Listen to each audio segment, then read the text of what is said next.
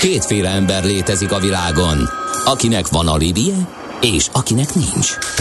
Az elsőnek ajánlott minket hallgatni, a másodiknak kötelező. Te melyik vagy? Millás reggeli, a 90.9 Jazzy Rádió gazdasági mapetsója. Ez nem animi, ez tény. A Millás reggeli fő támogatója a Schiller Flotta KFT. Schiller Flotta and Rent a Car. A mobilitási megoldások szakértője a Schiller Autó tagja. Autók szeretettel. Jó reggelt kívánunk, kedves hallgatók! Folytatjuk a Millás reggeli műsorát. 8 óra 11 perc van. Ez a 90.9 Jazzy Rádiós, benne a fent említett műsor Gede Balázsjal. És Mihálovics Andrással. Nézzük a főváros közlekedését. Mit szólsz hozzá, apu? Mm, Oké, okay, mehet. Budapest legfrissebb közlekedési hírei, itt a 90.9 jazz 7 óra magasságában történt egy baleset a Kavassai Jenő úton befelé a Soroksári út után a külsősában, de hát még mindig érezni a hatását, legalábbis az információ. Ez nem került visszavonásra. A hír a Barostér bedugult, illetve ezt már egy hallgató írja, illetve egy másik hallgató, hogy a 13. keretben a rejterren mérnek mind a két irányban, de egyelőre még lehet haladni a belváros felé, írja a textil dealer.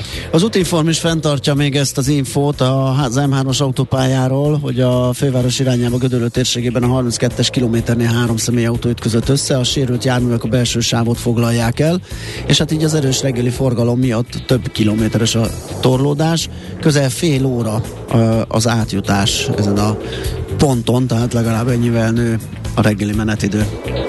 Az adó a jövedelem újrafelosztásának egyik formája, a költségvetés bevételeinek fő forrása, a jövedelem szabályozás eszköze. Az adóztatás fő célja anyagi eszközök biztosítása közcélok megvalósításához. Nézd meg az ország adózását, és megtudod, kik lakják. Adóvilág, a millás reggeli rendhagyó gazdasági utazási magazinja, ahol az adózáson és gazdaságon keresztül mutatjuk be, milyen is egy ország vagy régió. Adóvilág, iránytű nemzetközi adóügyekhez. Na kérem szépen, megnézzük ezt a Sejem utat, ami már egy jó, hát nem tudom mennyi lehet, 2000 éves biztos az a kereskedelmi útvonal. Ennek az országain ö, fogunk végigmenni most Kínával. Kezdve Gerendi Zoltán, a BDO Magyarország ügyvezetője adó tanácsadó partnere ö, kezdi a szakértést. Szia, jó reggelt! Jó reggelt, sziasztok! Így van, tehát uh, most a következő hetekben egészen szinte május végéig kivéve az ilyen hóelei külön témákat a Sejem úton fogunk végigmenni, ami Kínával kezdődik, és uh, gyakorlatilag Törökországnál, Konstantinápolynál uh, ért véget, vagy, vagy, vagy Kajróban, Alexandriában. A, a, aztán Kína, Kirgizisztán, Üzbegisztán, Türkmenisztán, Afganisztán, Irán, Irak, Szíria, Izrael, Törökország, kb. ez az útvonal.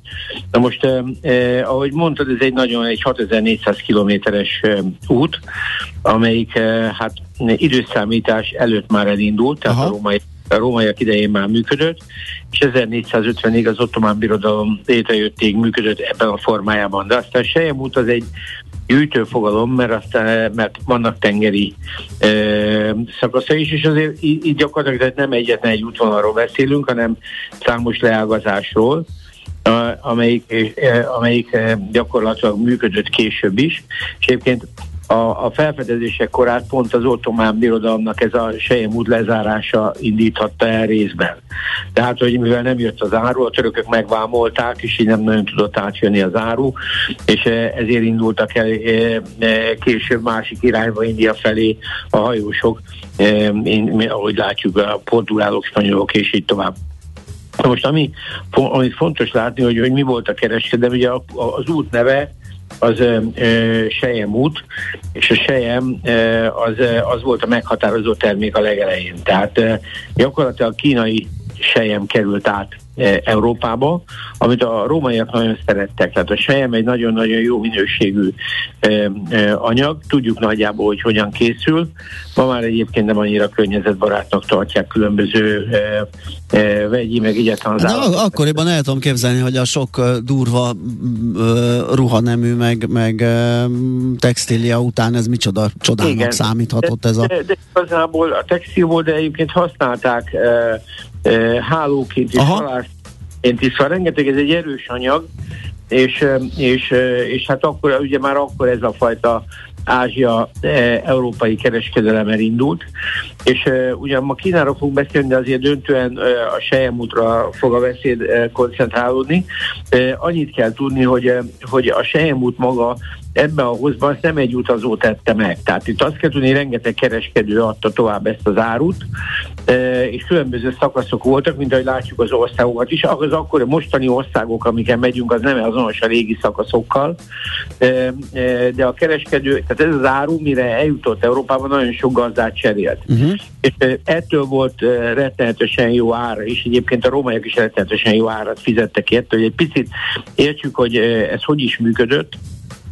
Róma, hogy én utána próbáltam megnézni, mekkora dimenziójú kereskedelem volt ez a sejem út, hogy tényleg így csak itt a, a tevék jöttek, mentek. Hát nem? nagy dimenziójúnak kellett lennie, ha képesek voltak ki, kockázatos és kétségesen megtérülő vállalkozásokba annak érdekében, hogy ezt valahogy a tengeren helyettesítsék. Igen. Ja, hát ez, ez így van most, hogy én szálltam néhány számot, remélem stimmelnek. Tehát állítólag Róma amikor ők rendesen belehúztak és vásárolták a sejmet, akkor évent aranyjal fizettek, aranyjal ezüsttel fizettek, évente 130 tonna arany, arany ment ki erre. Az Tehát igen. most ha egy tonnát átszámoltam olyan 50 millió euróra, akkor azt jelenti, hogy évente 6,5 milliárd eurós forgalmuk volt akkoriban. De most, hogy ezt értsük, ez mekkora volt akkoriban, ma a kínai külkereskedelem 310 milliárd euró per év, tehát gyakorlatilag a 50-60-szoros a zseniálisan nagy pénz. Tehát remélem, hogy a matek stimmel, nyilván, e, nyilván lehet ezt a dolgot nézni innen-onnan, de ez egy óriási uh-huh. összeg volt, és, a, és gyakorlatilag sejem jött, és arany ment. Most ezt, ebből az aranyból nagyjából a, a kínaiak tudtak vásárolni például pamuttermékeket, e, részben élelmiszer, de aztán üveget is vittek innen, rabszolgákat, lovakat, valamit el tudunk képzelni, de ezt nem Európába vették meg. Tehát volt, amit innen vittek, volt, amit nem. Tehát ezt egy úgy kell elképzelni, mint egy ilyen hatalmas láncüzlet, ahol, ahol a kereskedők adják tovább egymásnak ezeket a termékeket, és ezért e, gyakorlatilag nagyon kockázatos szakasz volt. Egyébként tehát két dolgot kell tudni a sejemút, hogyha Kínára ránézünk a térképen, akkor az Kína északi részén ment. Tehát a sejemút nem délen ment, hanem északon, és az pedig sivatagokon keresztül ment, a Góbin, a Taklamakánon, szóval egy nagyon barátságtalan útvonal volt.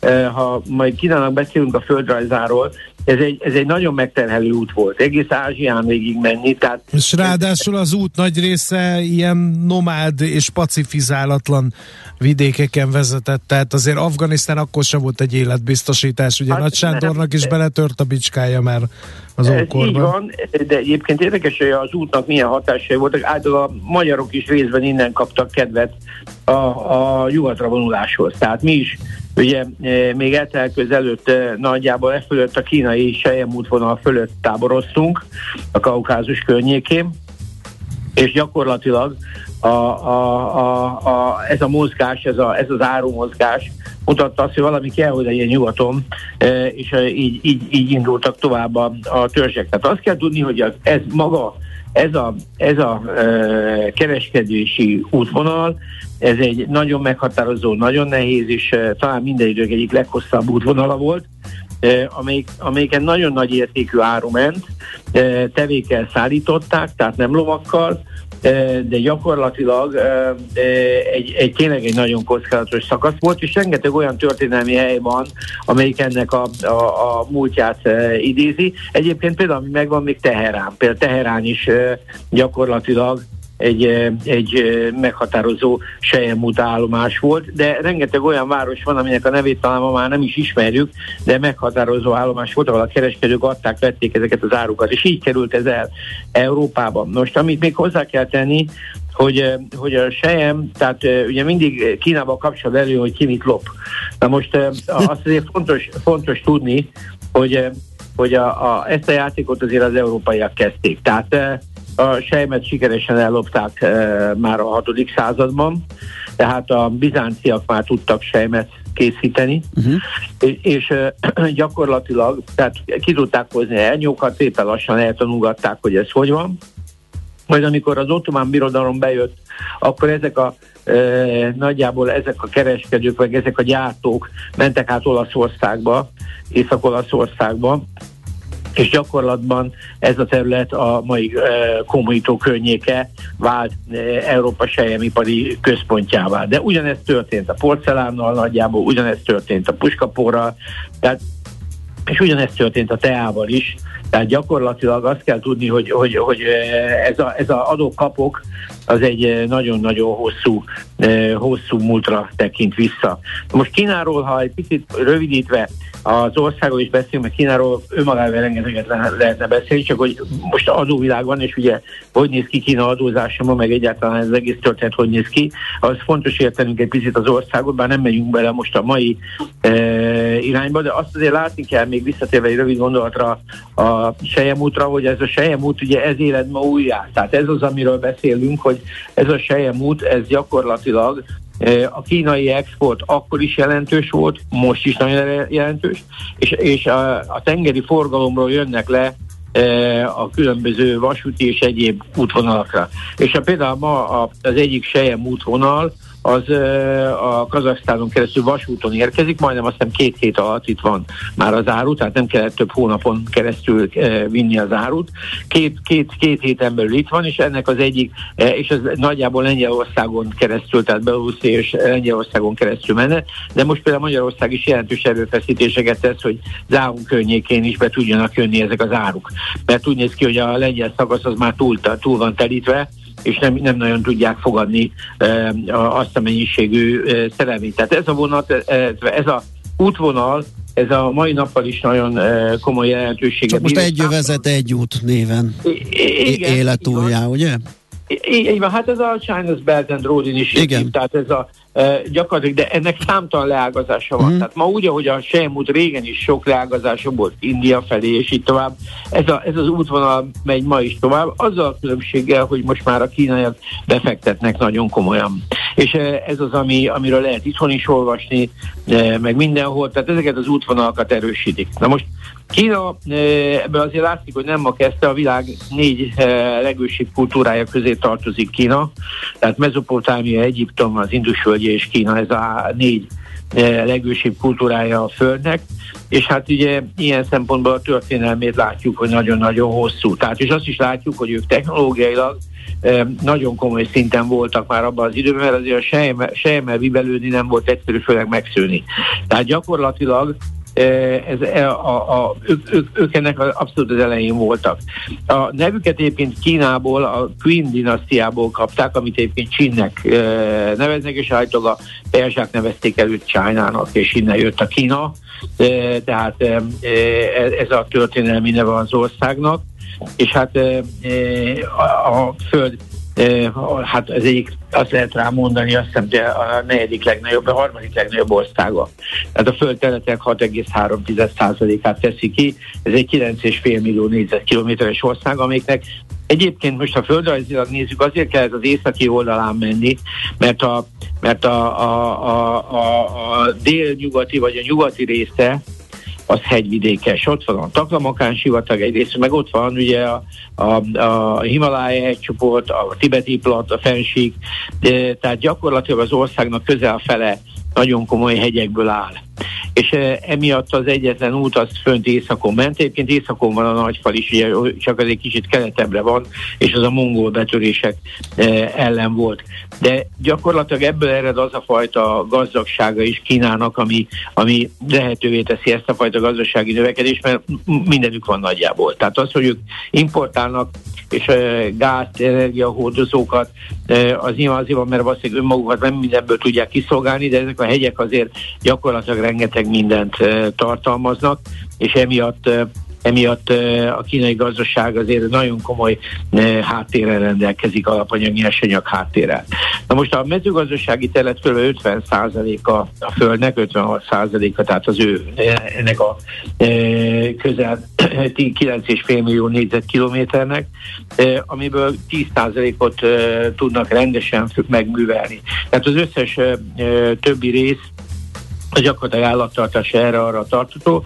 A világ legnagyobb folyói is nagyjából ugye náluk vannak a Yangtze és a, a sárga folyó. Tehát őszintén szóval ez egy hatalmas, hatalmas ország, hatalmas történelemmel.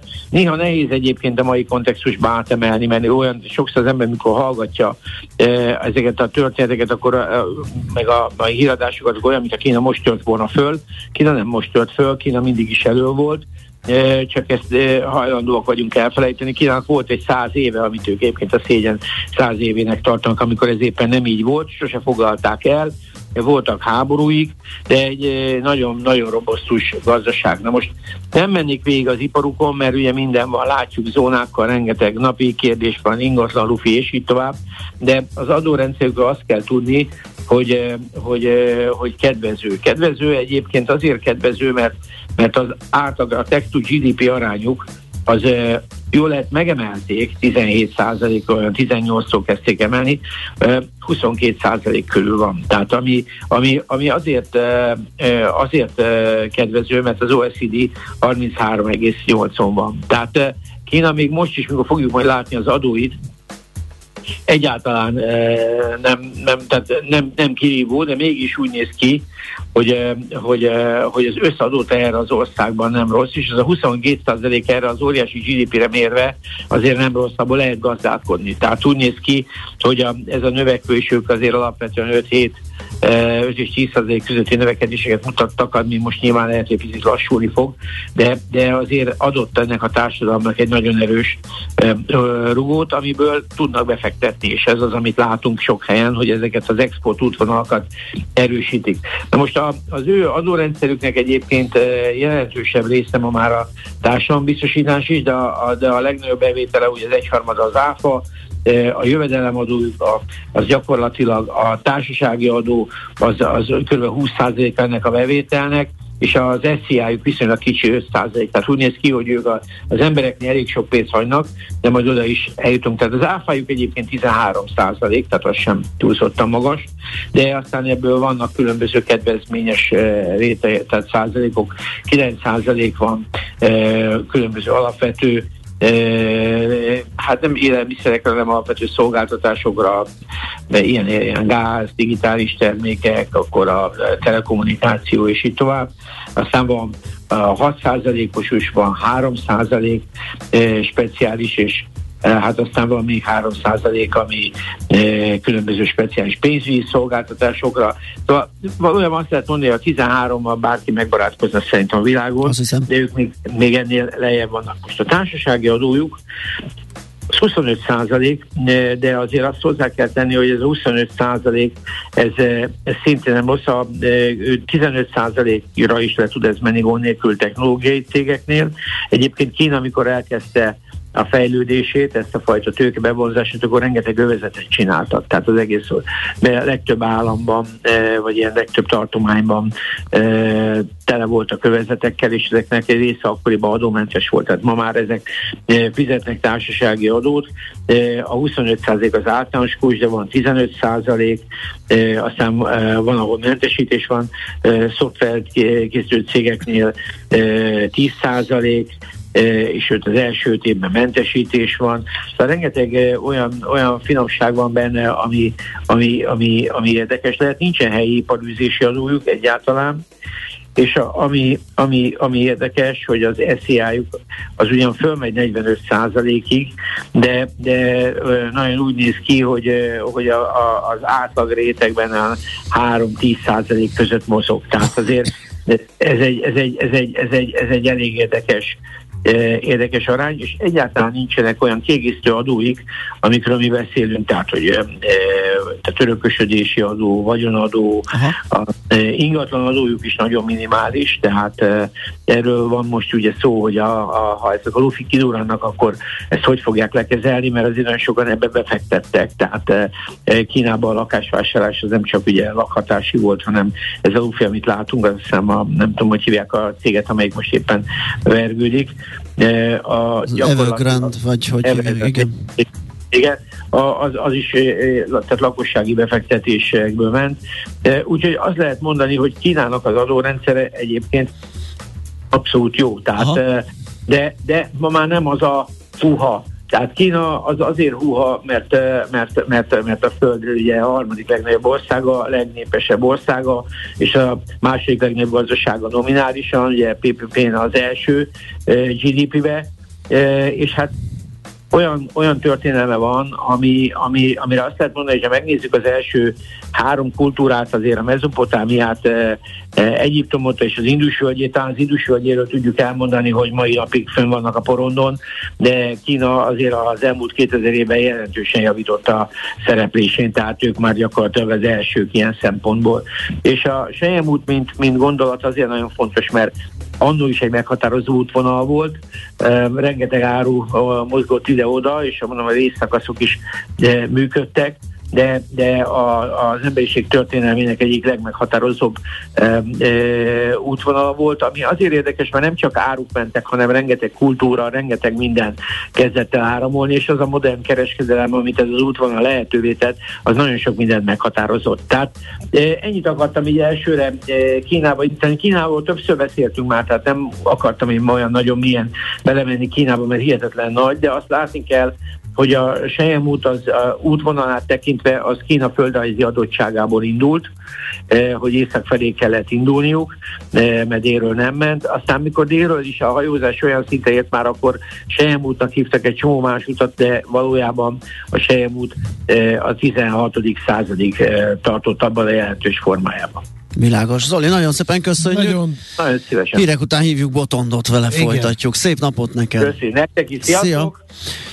Nos, Gerenci Zoltánnal, a BDO Magyarország ügyvezetőjével, adó tanácsadójával, adó tanácsadó partnerével beszélgettünk a Sejem út, hát in, kiinduló országáról, Kínáról. Adóvilág, a millás reggeli rendhagyó gazdasági utazási magazinja hangzott el, ahol az adózáson és gazdaságon keresztül mutatjuk be, milyen is egy-egy ország vagy régió. Adóvilág, iránytű nemzetközi adóügyekhez. És ahogy ezt ígértük, Schmidt jön a hírekkel, azt követően aztán jövünk vissza, folytatjuk a millás reggelit aranyköpéssel és az adóvilág folytatásával. Műsorunkban termék megjelenítést hallhattak. Aranyköpés a millás reggeliben. Mindenre van egy idézetünk. Ez megspórolja az eredeti gondolatokat. De nem mind arany, ami fényli. Lehet kedvező körülmények közt gyémánt is. E, igazából Stefani Meyer-től választottunk volna idézetet, a, a, mi így hangzik, hogy te vagy az egyetlen nő, aki valaha is megérintette a szívemet, és az mindig a tiéd lesz, de természetesen a szerkesztő és a sameszei, például a stúdióban jelenlévő Gede Balázs megfúrták Igen. ezt a törekvésemet, ezért egy Ellen Parker idézettel. Akinek születésének napjára emlékeztünk, ugye, mert uh, tavaly elhunyt, de 1944-ben ezen a napon született. Ő mondta, valamilyen földrajzi okból Magyarországon nincsen tavasz. Ezt nem az oroszok lopták el, mint minden mást, hanem egyszerűen sosem volt.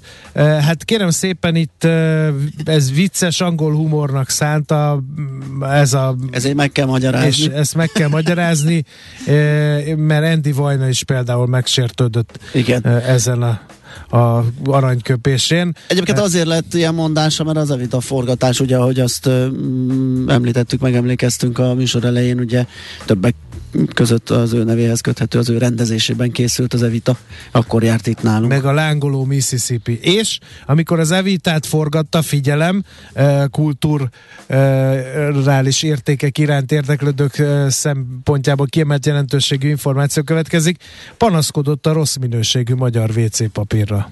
Ellen Parker. Hát lehet, hogy azt adták azt a, azt a szürke, Azt a... ú, azt a smirglit. Jó. az, arra lehet panaszkodni, igen. Na, menjünk tovább. Aranyköpés hangzott el a millás reggeliben. Ne feledd, tanulni ezüst, megjegyezni arany. Nos, az aranyköpést folytatjuk, csak nem hallottátok a szignált, de itt van velünk Feledi Botont külpolitikai szakértő. Szia, jó reggelt! Sziasztok, jó reggelt kívánok! Na, hát a Sejem út kiinduló pontja Kína, ugye számos pontján folytathatnánk a beszélgetést, hatalmas ország, hatalmas történelem, hatalmas politika, de talán ami ad egy kis aktuálitást neki, hogyha itt az orosz-kínai Igen. Hát mert érintett, érintett a Sejemút, vagy az új Sejemút működtetésében a két ország, és hát ugye a nyugat nagyon fél attól, hogy ez a két ország, ami, hát hogy is mondjak, csak finoman fenntartásokkal viseltették a nyugati értékrend és a nyugati politikai berendezkedés iránt, most itt egymásra fog találni. Így van, így van, igen. Tehát ha a hallgatók figyelmesen nézték a nemzetközi híreket, akkor amióta Putyin és Xi az olimpia indulása, a téli olimpia indulása kapcsán beszélgettek, valóban ez a félelem merült föl újra számos uh, opetben és más műfajú cikkben, hogy mi lesz, hogyha Peking és Moszkva egymásra borul. Uh, mondjuk ez azért évente kétszer meg szokott történni, hogy egy ilyen uh, zivatart kapunk a médiában. Um, a valóság, mint általában uh, valahol a kettő között húzódik. Um, valóban mind a kettőnek Amerika egy tartós ellenség, e, és éppen ezért ott mindig fognak tudni alkalmi szövetséget kötni, még stratégiai szempontból hosszú távon nem nagyon látszik, hogy, e, hogy hierarchiába tudnának egymás mellett rendeződni, és nem is hiszem, hogy ez bármelyik országnak célja. Tehát egy, egy nagyon jó e, meg nem támadási megállapodásban tudnak létezni, ha kell, akkor feltétlenül a hosszú éveken át, és ez az, amit, amit most egy új gázvezeték is meg tud alapozni, ugye ez a e, szibériai e, szállító elképesztő hosszúságú vezeték, aminek viszont sem nem yuan, sem nem rubel az elszámolási alapja, hanem euró. Tehát, hogy Ilyen szempontból azért a két ország az, az, az meg tud egyezni ebben abban. Ez 2014 előtt kifejezetten nem így volt, tehát Moszkva nagyon bizalmatlan volt, nem adta el például a legfejlettebb légvédelmi berendezéseit Kínának, tehát itt tartottunk 7 éve. Most pedig ugye ez az ukrán krími válság volt, megfordult, amikor a fokozódó orosz elszigetelődés látszódott, akkor Moszkva is egy picit meggondolta magát, és azt mondta, hogy érdemesebb egy kicsit közelebb húzódni Kínához. Ez mondjuk azt is jelenti, hogy az orosz államadóság meg háromszorozódott a kínai irányban, tehát most már kifejezetten, ha jól emlékszem, 14 százalékban van yuanban orosz állami uh-huh. papír. Tehát ezek szépen lassan eh, változnak, alakulnak. Na de! És ez, ez az, ami ah.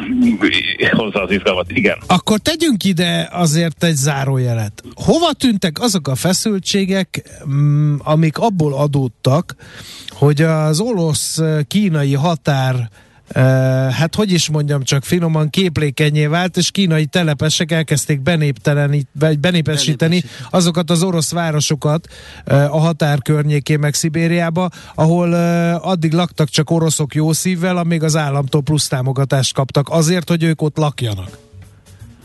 Így van, ez az egyik klasszikus moszkvai narratíva, ez 14 után eléggé elhalványult, és a Covid-dal gyakorlatilag véget ért, tehát rájöttek, hogy a kínai munkaerő, vendégmunkaerő nélkül nem nagyon mennek sokra. Uh-huh. Tehát ezt, ezt a lezárt Covid időszakbeli határ megmutatta. De ebben igazad van, tehát hogy van több ilyen eh, forró pont, tehát például kitiltották 2020-ban, tehát kicsivel több mint egy éve, a vietnámi vizekről az orosz rossz nyertet pekingi nyomásra nem engedték végül uh-huh. tengeri fúrásokat végezni, tehát azért ez bőven egy közeli történet. Vagy hogy mondjak egy finomat, amit azt hiszem most egy a hosszú asztalos epizódok után tudunk értékelni, ez pedig az, hogy Putin úgy döntött, hogy a egy út egy évezet 2020 nyári találkozóján nem miniszter által képviseltetik Oroszországot, mint amire meghívás volt, hanem egy nagykövet által.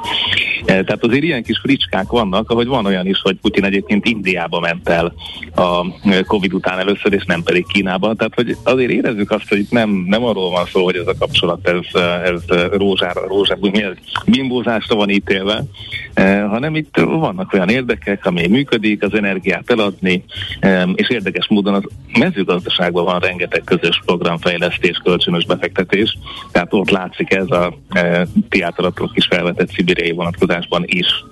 Úgyhogy ez, ez működik.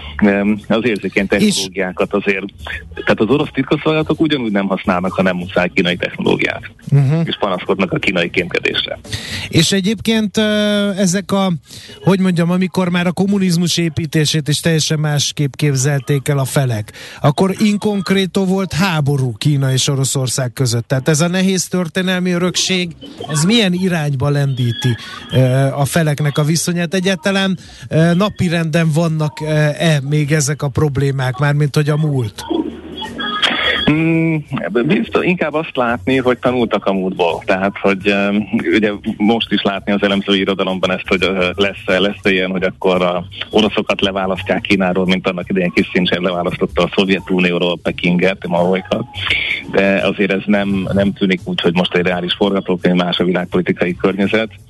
Az amúgy folyónál is minden rendeződött, és a, a, az orosz-kínai határon nincsenek villongások. Tehát ilyen, ilyenre nem számítunk. Megtanulták a felek azt, hogy a békés egymás mellett éléshez kell az, hogy jegyezzenek, legyenek közös érdekeik, és hogy jelenleg nem éri meg egymást e, piszkálniuk, mert bőven elég harci terület van köztük, meg Amerikával szemben is. Uh-huh. Úgyhogy ez, ez a kiegyezés, ez látszik. Más kérdés az, hogy azért mind a kettőnek brutális belső kihívásai és problémái vannak, eh, amit, amit nem tud befolyásolni az, hogy éppen jó, jó vagy rossz a barátság. Um, tehát ilyen szempontból nem tudom, hogy azt tudjátok-e, de az elég jó nevű Eurasia geopolitikai elemzőcsoportnak a top 10-es listáján, hogy 2022-ben mik a legnagyobb kockázatok, az egyes számú az Kínához kapcsolódik. De nem a szokásos Tajvan és, és egyéb ilyen kis erőszakos dolgok, hanem amiatt, hogy a zero covid politika fenntarthatatlan lesz. Uh-huh. Aha, tehát ez, hogyha valahol felbukkan uh, egy covidos, akkor ott hermetikusan lezárnak mindent, és senki sebe. Hát De ezt én nem értem, hogy ez mi, mi ebben mi a kockázat. A Sankai Disneylandben 34 ezer embert nem engedtek ki egy adott őszi napon, amikor kiderült, hogy egy az az egy darab látogató covidos. Oh. Ez, ezzel az a probléma, hogy uh, ugye hirtelen lezárásokat tudnak eszközölni, és most megjelent hogy a legnagyobb városokban az Omikron. Uh, tehát az Omikron az, uh, az végképp nem annyira tiszteli a, a Sinopharm szinovakoltásokat, um, még a booster se különösebben, vagy legalábbis most ezek az adatok is látszanak, uh-huh. még akkor is, hogyha tehát a fertőzés meg tud jelenni. Ezek a lezárások brutális gazdasági uh, ellátóláncbeli szakadásokat okozhatnak, és ami még rosszabb a belső fogyasztás visszaesett. Tehát azt látni, hogy ugye az alapvetően ebbe az irányba tendáló gazdasági növekedésüket, ez nagyon meg tudja akasztani, pont akkor, amikor ugye októberben vagy novemberben elnök szeretné magát e, újabb öt évre megválasztatni, e, vagy kineveztetni e, örökös államfőnek. Tehát egy nagyon rossz pillanatban éri őket utol az, hogy egyszerűen ez az zero covid politika, az, hogy ez, e, hogy ez egy társadalmi fáradtsággal is találkozik. Tehát az embereknek egyre inkább elege van abból, hogy, e, hogy itt börtönbüntetés büntetéseket adnak egy ilyen e, policy megsértésért, tehát aki legutóbb valamelyik tartományban e, azt mondta a bíróság, hogy miatta tört ki a fertőzés, mert valamit nem tartott be, négy évet kapott. E, aztán, hogy most ő tényleg csak a boltba akart lemenni, vagy nem, ezt nem tudjuk, de ugye anyák vettélnek, mert nem engedik be őket a, a strict policy miatt, tehát itt azért egy elég, elég komoly társadalmi feszültség alakul mm-hmm. ki, ami megint csak a társadalmi szakadékot is szélesíti. Figyelj, Botont, ez, a, ez az új út, amit ugye orosz érdekszférán vezet keresztül, ez hogy mondjam, milyen megítélése van az oroszoknál?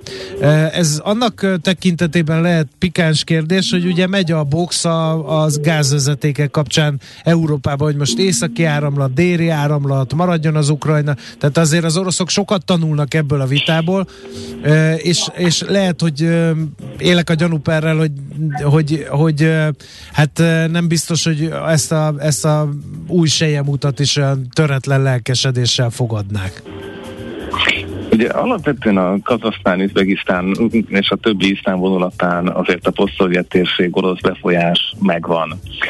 Ugye az ujgur történet, tehát az ujgurok, mint muzulmánoknak a, a, a kínai kipécézése, az szintén nem segíti ezeket a kapcsolatokat feltétlenül. Ezek a vezetők egyébként, ezeknek az országoknak a vezetője legtöbbször nyitottak arra, hogy, hogy meg tudjanak állapodni akár több félel is. És ugye az oroszoknak meg érdeke lenne, hogy akár utána Oroszország Magyarországon keresztül haladjanak ezek, a, ezek az útvonalak.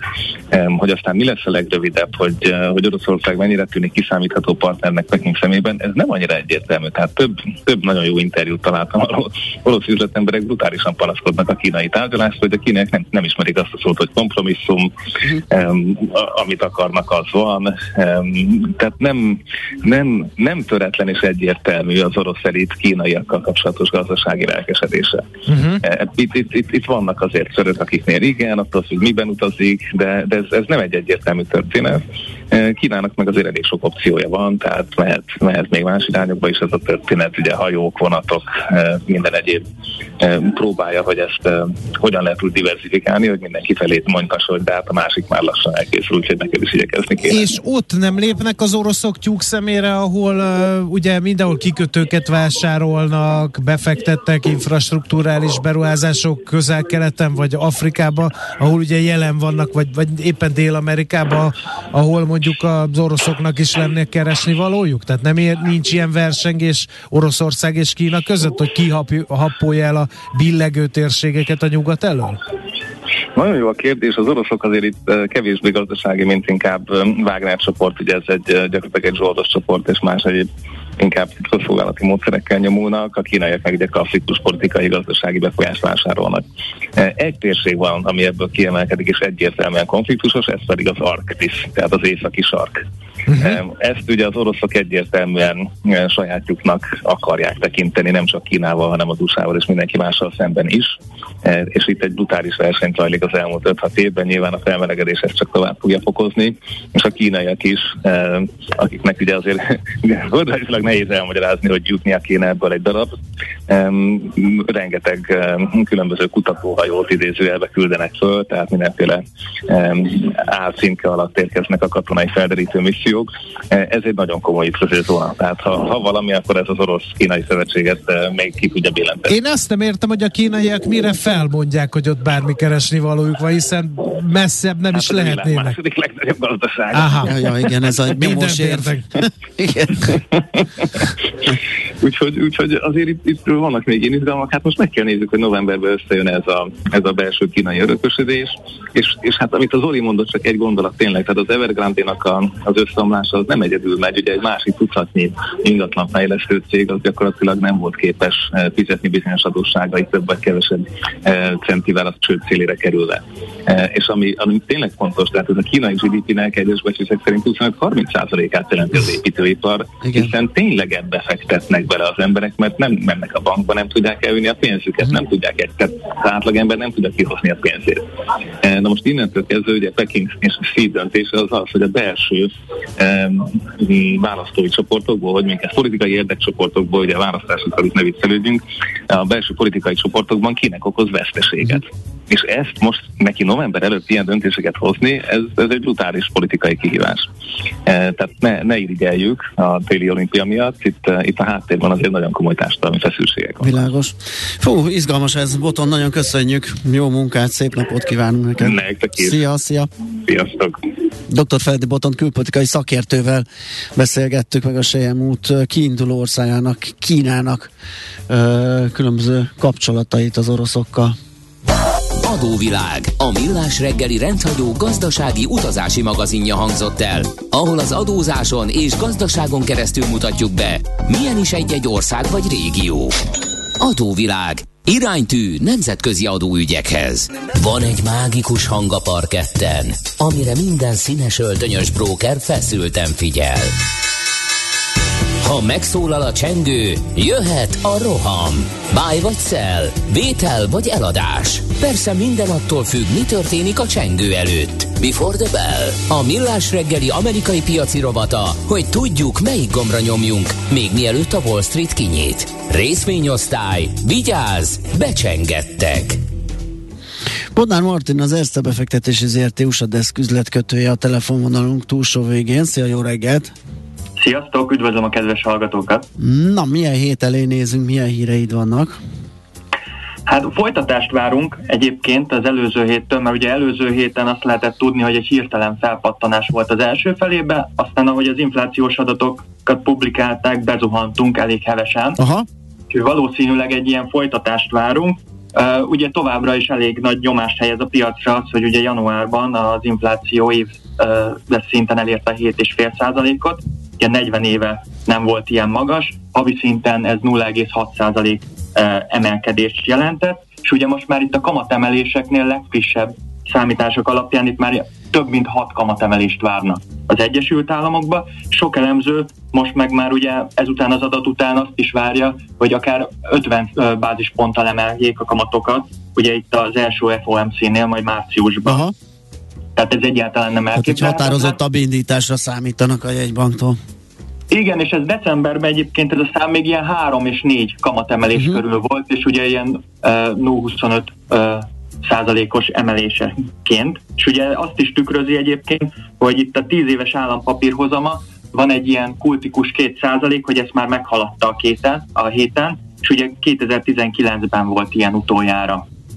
Tehát kezdenek egy kicsit elszállni Igen. A, a, az inflációs ö, várakozások is. Ugye itt az S&P-nél egyébként a 12 hónapos bevételnövekedés 7,5 százalék, ugyanúgy, mint az infláció, tehát hogyha egyébként ugye korrigáljuk inflációval a bevételnövekedést, akkor 0 százalékot kapunk, úgyhogy a vállalatoknak egyébként egyre nagyobb marzsokkal kell, hogy dolgozzanak, ugye amit ugye fogyasztókra fognak tudni terhelni, különben nem fogják uh, tudni fenntartani ugye a növekedést, Igen. meg az elemző ugye, elvárásokat, és egyre nagyobb uh, lényege lesz itt az egyedi részvény választásnak, mert nagyon nagy gap van különböző vállalatok körül, közül, hogy uh, hol tudnak óriási növekedést még mindig produkálni, és hol van az, ahol úgy látják már, hogy azért kicsit bestagnált az adott piac, ezen kívül egyébként a piacnak még az orosz-ukrán konfliktus se tett jót, ugye plusz bizonytalanság, tehát a héten az S&P egyébként 1,9% mínusz produkált, a Nasdaq 2,3 mínusz,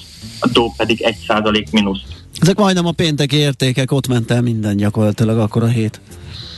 Igen, így is lehet fogalmazni, Aha. meg ugye Uh, ugyanúgy ezen a héten is most ugye azt várjuk, hogy elég heves uh, jelentési reakciók lehetnek, folytatódhat ez. Ugye egy picit lehet érezni az emberekbe is, befektetőkbe, hogy feszültebben várják ezeket a jelentéseket, sokkal hevesebben reagálnak egy jó jelentésre, vagy egy rossz jelentésre. Így ezt korábbiakban láthattuk.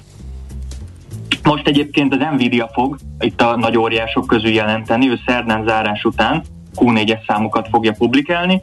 Az elemzői várakozás 48,6% bevételnövekedés, év per év részvénykénti növekedésnél pedig 56%-os növekedés. Elemzői várakozásokat az elmúlt hat szezonban sikerült megverniük, és itt egyébként két nagy szegmens van, amire érdemes figyelni, az egyik a gaming, a másik meg a data center. Uh-huh. Data centernél itt mindenfajta ilyen felhő alapú szolgáltatások, megoldások vannak, és itt van a legnagyobb növekedési kilátás, itt 68%-os növekedést várnak év per év alapon.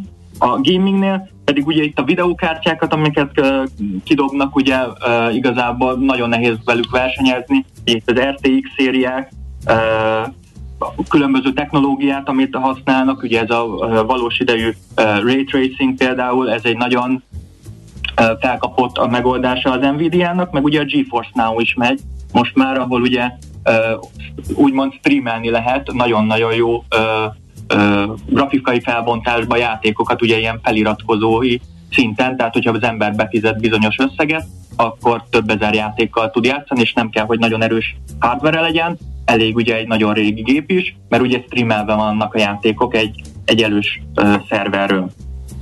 Egyébként ugye az Nvidia-nak még az autóipari szegmensben is benne van, itt egy 8%-os növekedés várnak, hiába egyébként ez a legkisebb, de legstabilabban növő szegmense, itt ugye a Mercedes-Benz-el, Audi-val, Volvo-val mind partneri kapcsolatban, illetve ugye NIO-val is, most már készülnek ugye az új modellek 2022-ben, és ugye egyre jobban inkább az önvezető részére, tehát az önvezető technológia fejlesztésbe szállt be az Nvidia. Egyébként még itt a professzionális vizualizációs szegmensnél is, itt, itt is egy óriási növekedést várnak, itt ugye a home office miatt a notebook GPU-knak az eladásánál várnak egy nagy növekedést, ahol viszont csökkenést várnak, ez a kriptobányász processzorok. Aha, aha. Itt elég nagy fluktuáció lehet, ugye most volt egy nagy uh, zuhanás is, meg egy picit ugye jött egy ilyen érdektelensége, érdektelenség ugye itt a kriptopiacra, de ezt nem várják egyébként hosszú távon, mert most is csak, ha a Super Bowl-t kell említenem, ugye mostanit, azért elég sokan reklámozgattak, uh, a kriptoszegmensből, például a Coinbase, aki ugye egy QR kódot villogtatott végig. Ja, ő volt az, mert, mert mi beszámoltunk erről, igen, hogy sok volt a kriptós reklám, abból az egyik egy ilyen képernyővédőszerűen mozgó QR kód volt, azok, ezek szerint a Coinbase volt. Coinbase volt, és Aha. le is fagyott egyébként a, az app meg felület, mert mindenki próbálta Persze. ugye behajtani a a 15 dolláros kedvezményt, meg ugye egy ilyen 3 millió dolláros lehetőséget a, a, egy ilyen promóciós nyerésre, uh-huh. úgyhogy Úgyhogy azért érdekli ez Túl nyerték magukat ezzel a reklámmal akkor. Igen. Visszatérve egyébként az Nvidia-hoz, ők, ők is meg kell itt említeni, hogy az Omniverse-be gondolkodnak, ugye ez az ő metaverzuk, ez az a platform, ahova lehet fejleszteni különböző designereknek, kreatoroknak, fejlesztőknek, kutatóknak, ugye azt várják, hogy itt közösen dolgozzanak a metaverzumon, tehát mindenkinek van egy elképzelése. A metaverzumról ők meg megadják egyébként a hátterét ennek, és az Nvidia-nál még azt is érdemes kiemelni, hogy ugye volt ez a, az ARM felvásárlás, ugye ez a a chipgyártó, telefongyártó, ők az ARM, uh-huh. és ugye ezt a, a japán banktól, a SoftBanktól vásárolták volna meg. Nagyon hosszú ideje húzódik ez a történet, de szabályozói problémák miatt ez nem sikerült ez a felvásárlás, tehát hogy lemondott róla az Nvidia, és ezért egy úgynevezett breakup is kell ilyen sikertelen felvásárlás esetén fizetnie az Nvidia-nak, tehát 1,25 milliárd dollárt most fizet a SoftBanknak, és e, ehhez képest egyébként a SoftBank ezt az ARM céget majd 2023 márciusában tervezi IPO-ztatni, tehát külön tőzsdére bevezetni. Úgyhogy ebbe azért van érték ebbe a cégbe. Pénteki záróára egyébként az Nvidia-nak 239,49 dollár volt, ez mínusz 20% idén, a tetejétől pedig mínusz 30. Ami megy egy picit más típusú jelentés, ő pedig az Airbnb. Aha. Ő pedig kedden zárás után publikálja majd itt a Q4-es számokat. Itt az elemzői várakozás az árbevétel növekedésnél 70%, és a részvénykénti eredménynél meg azt várják, hogy végre nyereségessé forduljon át a cég.